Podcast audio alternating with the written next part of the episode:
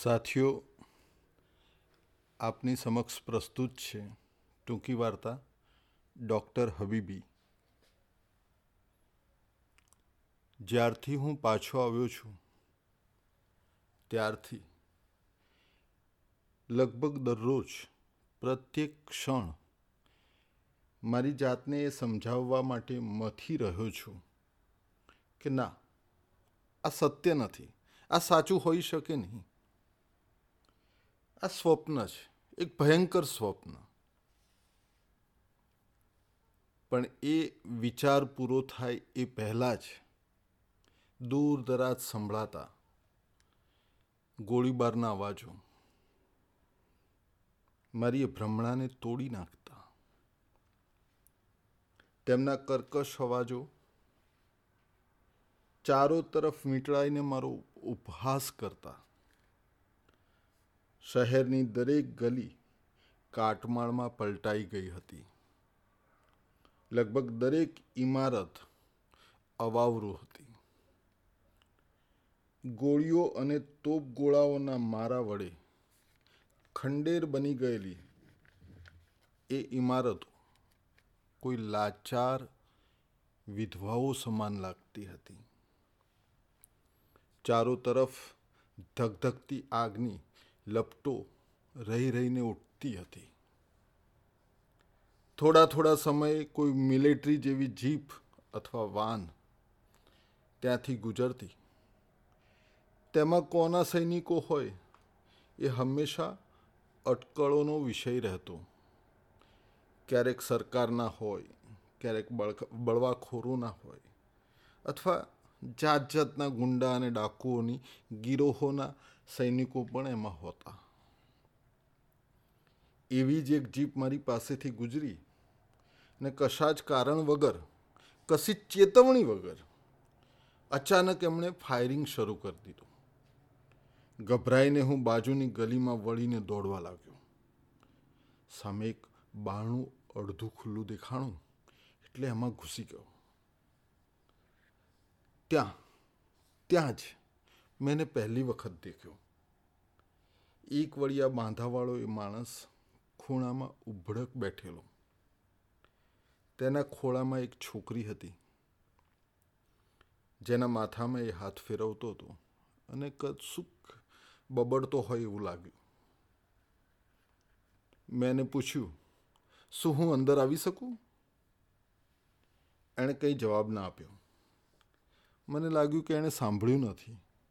એટલે મેં અવાજ સહેજ ઊંચો કરીને ફરીથી પૂછ્યું, શું હું અંદર આવી શકું? પણ કંઈ જવાબ ના મળ્યો. એટલે મને મૂંઝવણ થઈ. પણ તમે જાણો છો એમ, પાછા બહાર જવાનો તો ઓપ્શન ખુલ્લો હતો જ નહીં. એટલે હું ધીમે ધીમે રૂમમાં આગળ વધ્યો. હું એની નજીક પહોંચ્યો ત્યારે આછા અજવાળામાં મને એનો ચહેરો દેખાણો. એ હજી પણ છોકરીના માથામાં હાથ ફેરવતો હતો અને બોલતો હતો.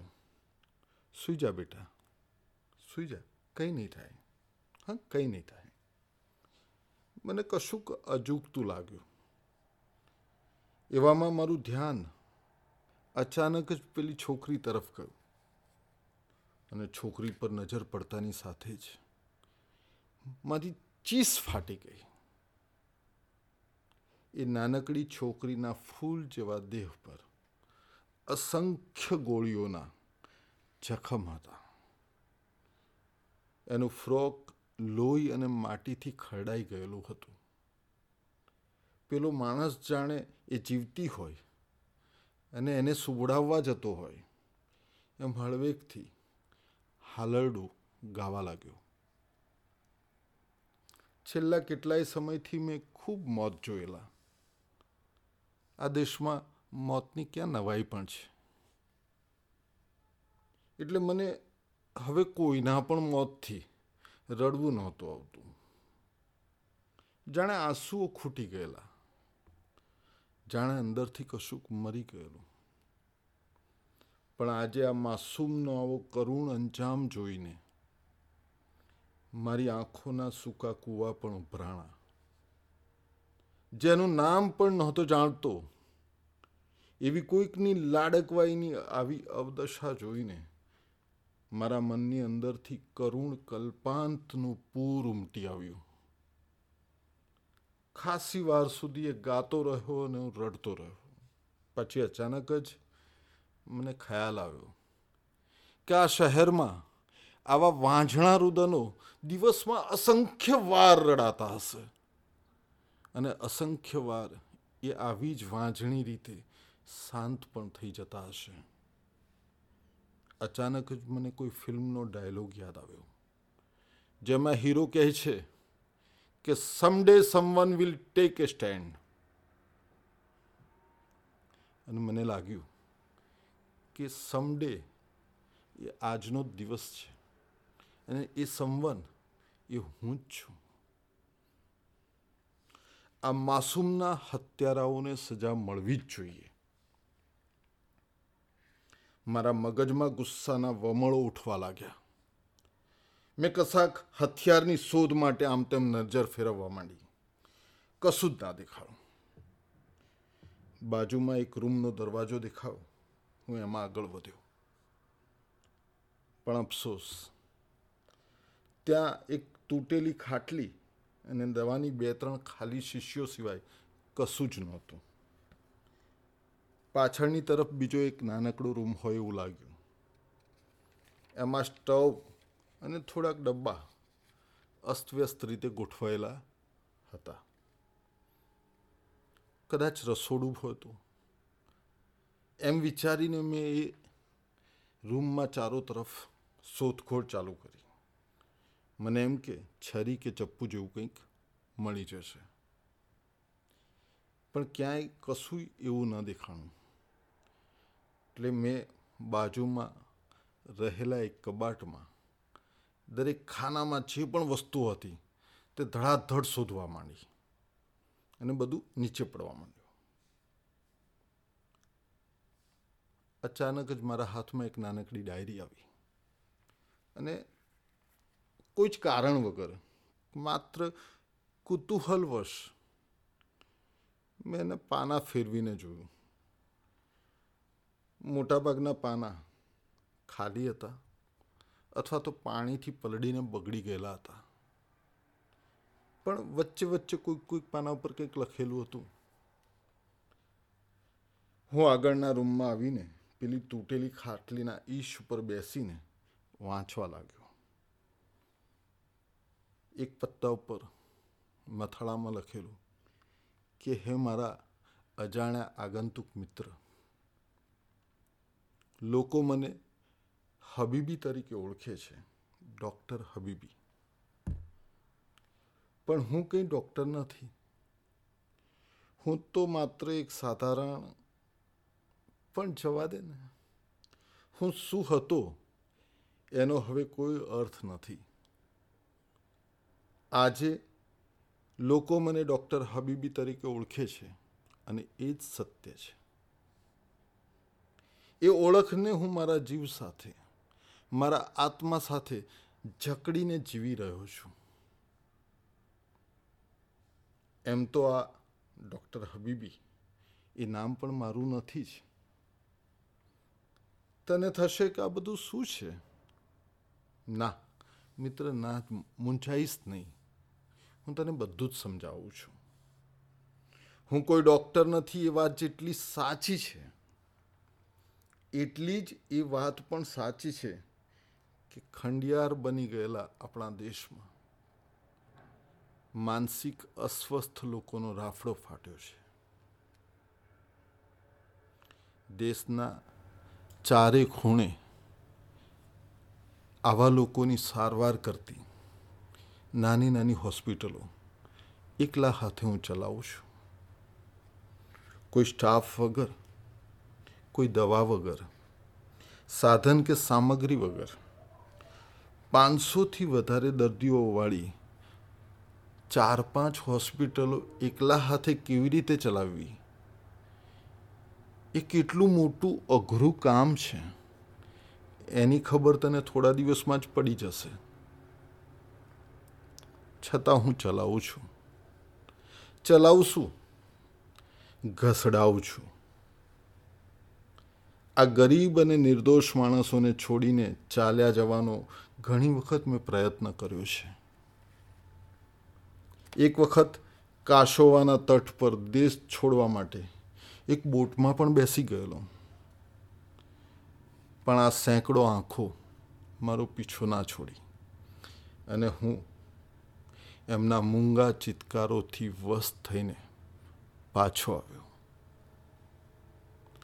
તને થશે કે આટલા બધા ગાણા? કેવી રીતે? ને ક્યાં છે?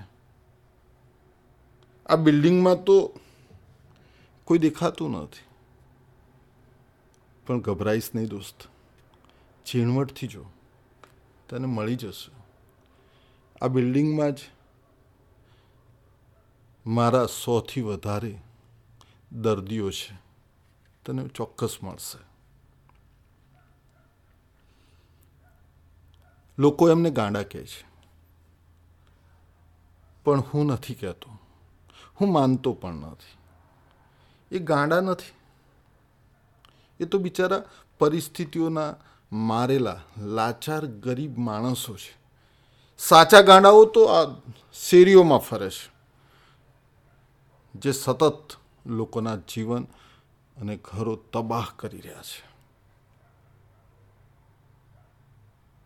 બહાર કશુંક થયું હોય એવું લાગે છે. અવાજ આવે છે. ચલ, બાકી પછી વાત કરીએ. એ સાથે જ પહેલું પાનું પૂરું થયું. અને હું સ્તબ્ધ થઈ ગયો. મને કંઈ જ ખબર ના પડી. ઊભો થઈને આગળ વધ્યો. આ બિલ્ડિંગ તો એક માળની સાદી બિલ્ડિંગ હતી. એમાં આટલા બધા માણસો કેવી રીતે રહી શકે? અને જો હોય તો સહેજ પણ અવાજ કેમ નથી આવતો? એ ક્યાં છે બધા?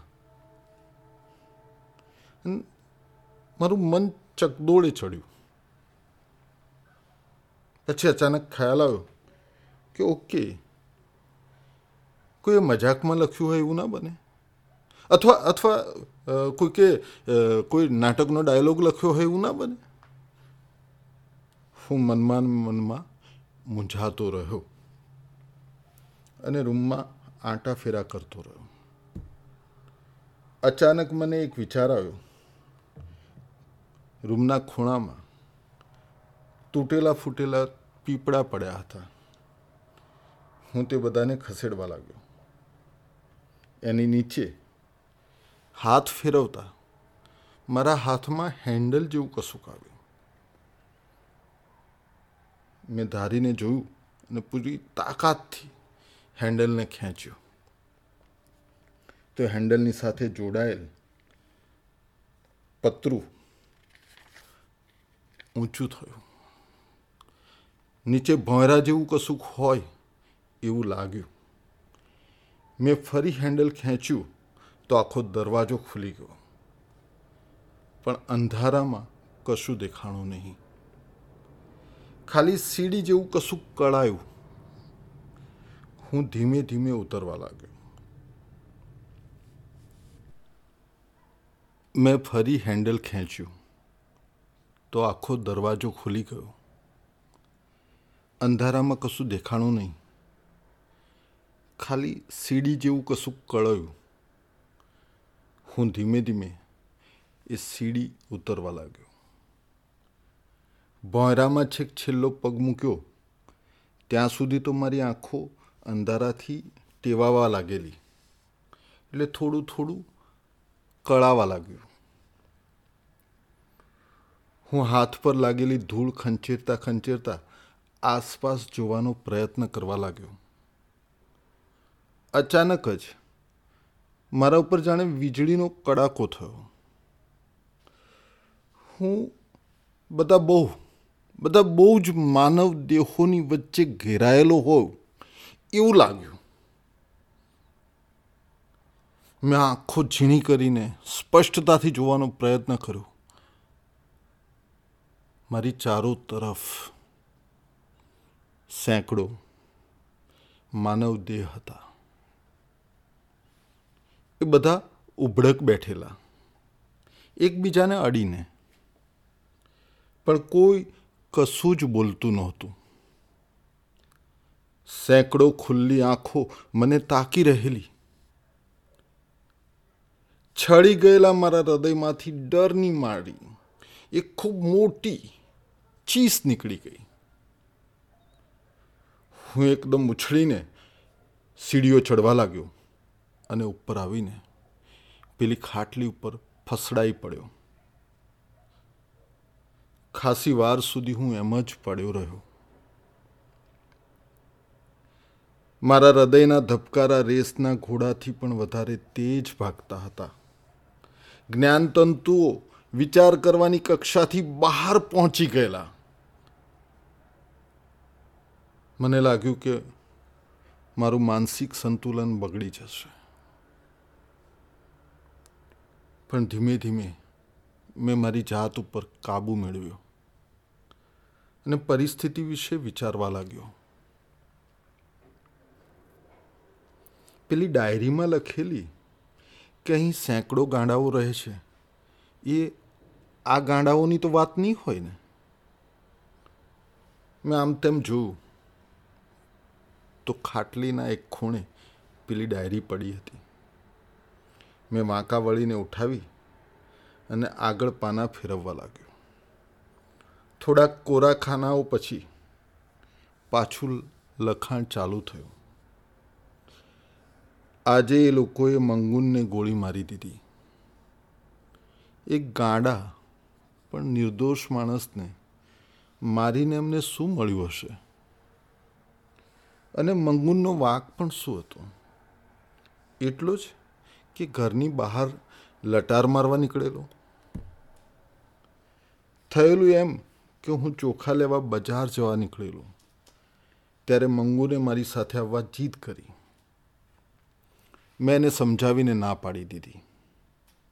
પણ મને ખબર નહોતી કે ગાંડો મને ગાંડો બનાવી જશે. હું જેવો બહાર નીકળ્યો કે એ પણ ઘરની બહાર નીકળી આવ્યો. અને મારી જાણ વગર જ ઘરની ઓસરી ઉપર બેસી ગયો. કલાક એક પછી હું પાછો આવ્યો.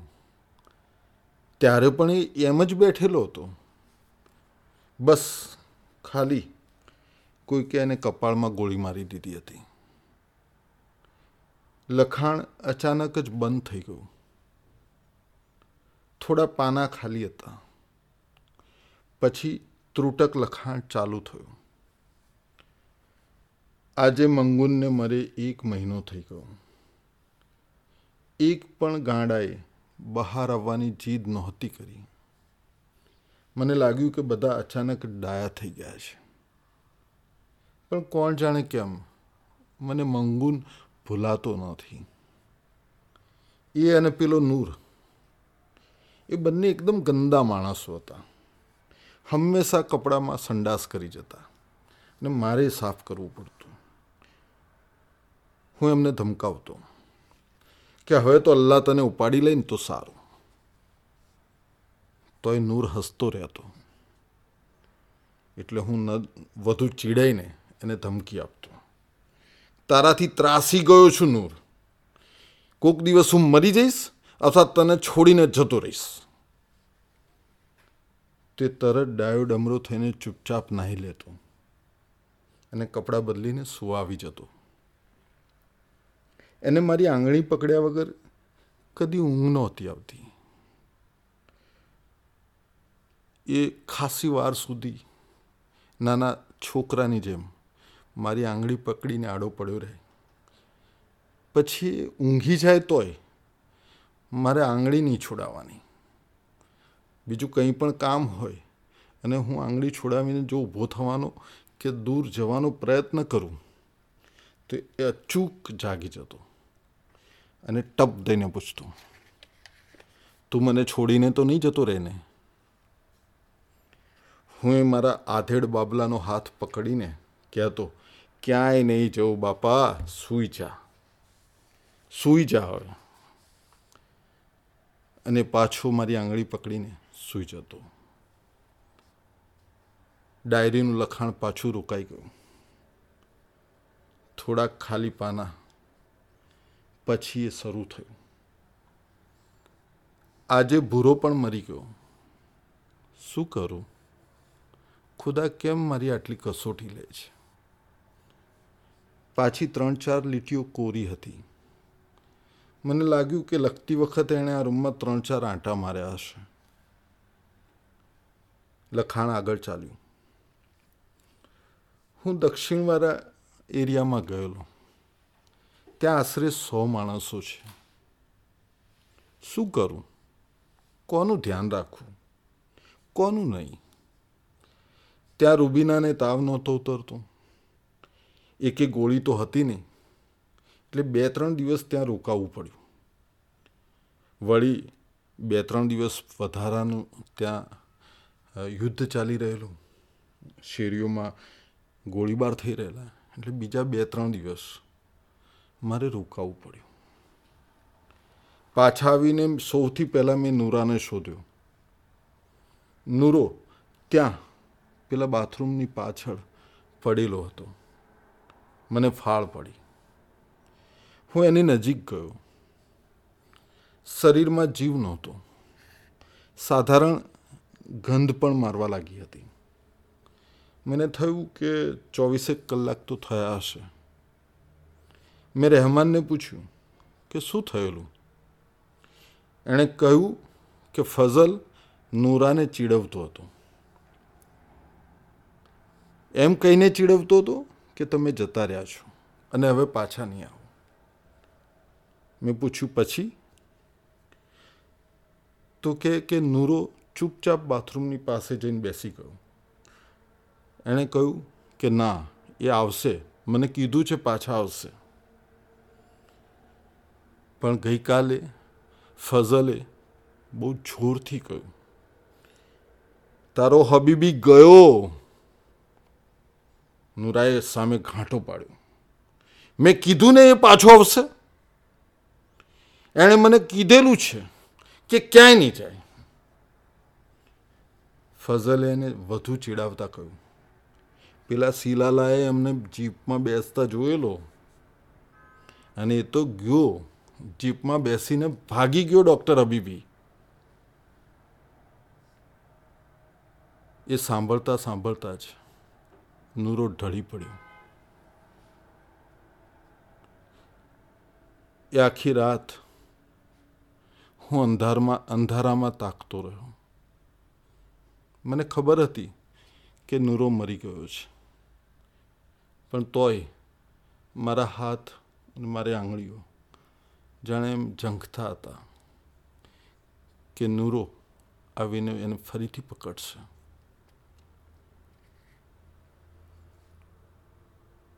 ધીરે ધીરે ધીરે મને ઊંઘ આવવા લાગી. થોડાક પાના પછી પાછું લખાણ શરૂ થયું. અરે હા, મારા નવા ડૉક્ટર હબીબી તને એમ થતું હશે કે હું કોણ છું? અને આ ગાંડાઓની વચ્ચે કેમ કરીને આવી ગયો? તો સાંભળ, હું પણ તારી માફક એક દિવસ અચાનક જ અહીં આવેલો. કદાચ મારી તકદીરમાં જ લખ્યું હશે અહીં આવવાનું. મારી પત્ની તો યુદ્ધ શરૂ થયું ને, એવી જ પહેલા વીકમાં જ આવી જ કોઈક અજાણી ગોળી વડે શિકાર થઈને મરી ગયેલી. એટલે આખી દુનિયામાં હું અને મારી દીકરી બે જ બાકી રહેલા. બહુ દિવસ સુધી અમે ઘરમાં બંધ હતા. આ શહેરમાં ઘરની બહાર નીકળવું કેટલું મોંઘું પડે એ તો તને ખબર જ છે. બધાને ખબર છે. એ નાનકડા જીવને પણ ખબર હતી. એટલે કદી કોઈ જીદ નહોતી કરતી, કોઈ વસ્તુ નહોતી માંગતી. પણ એક દિવસ તેને તાવ આવ્યો. બે દિવસ સુધી તાવ ન ઉતર્યો, એટલે હું ડૉક્ટરની શોધમાં મારી બચ્ચીને લઈને નીકળ્યો. આ ઘર આગળ આવ્યો. એના ઉપર ડૉક્ટર હબીબીના નામની તકતી લાગી હતી. એ બાણામાં ઘૂસવા લાગ્યો. એ જ ક્ષણે બહારથી કોઈક જીપમાંથી ગોળીબાર શરૂ થયો. એટલે હું મારી દીકરીને ગળે લગાવીને ધબાક દઈને ભાગ્યો અને અંદર જઈને સંતાઈ ગયો. ખાસી વાર સુધી તો મને મારો જ અવાજ નહોતો સંભળાતો. દીકરીનો પણ અવાજ નહોતો સંભળાતો. થોડી વાર પછી શ્વાસ હેઠો બેઠો એટલે મેં દીકરીને સીધી કરી. જોયું તો મારી રાહડ ફાટી ગઈ. એક બહુ જાલીમ ગોળી મારી એ દીકરીના ગળાને ચીરતી નીકળી ગયેલી. એ નાનકડો જીવ ખતમ થઈ ગયો અને એની સાથે મારું સર્વસ્વ પણ ખતમ થઈ ગયું. મારા જીવનમાં જીવનનો કોઈ અર્થ નહોતો. હું અંદરના રૂમમાં આત્મહત્યા કરવાના ઈરાદાથી ગયો. ત્યાં એક લાશ પડી હતી. એની બાજુમાં આવી જ એક ડાયરી પણ હતી. એના છેલ્લા પાના ઉપર લખેલું હતું. તારા અસ્તિત્વને અસીમ અંધકારમાં ડૂબોડી દેતા પહેલા. તારા અસ્તિત્વને અસીમ અંધકારમાં ડૂબોડી દેતા પહેલા, તારા આત્માને એટલો પ્રજ્વલિત કર કે તેના અજવાળામાં આ સમગ્ર ધરતી જળહળ થઈ ઉઠે. ડાયરી પૂરી થઈ ગઈ. અને હું ધબ દઈને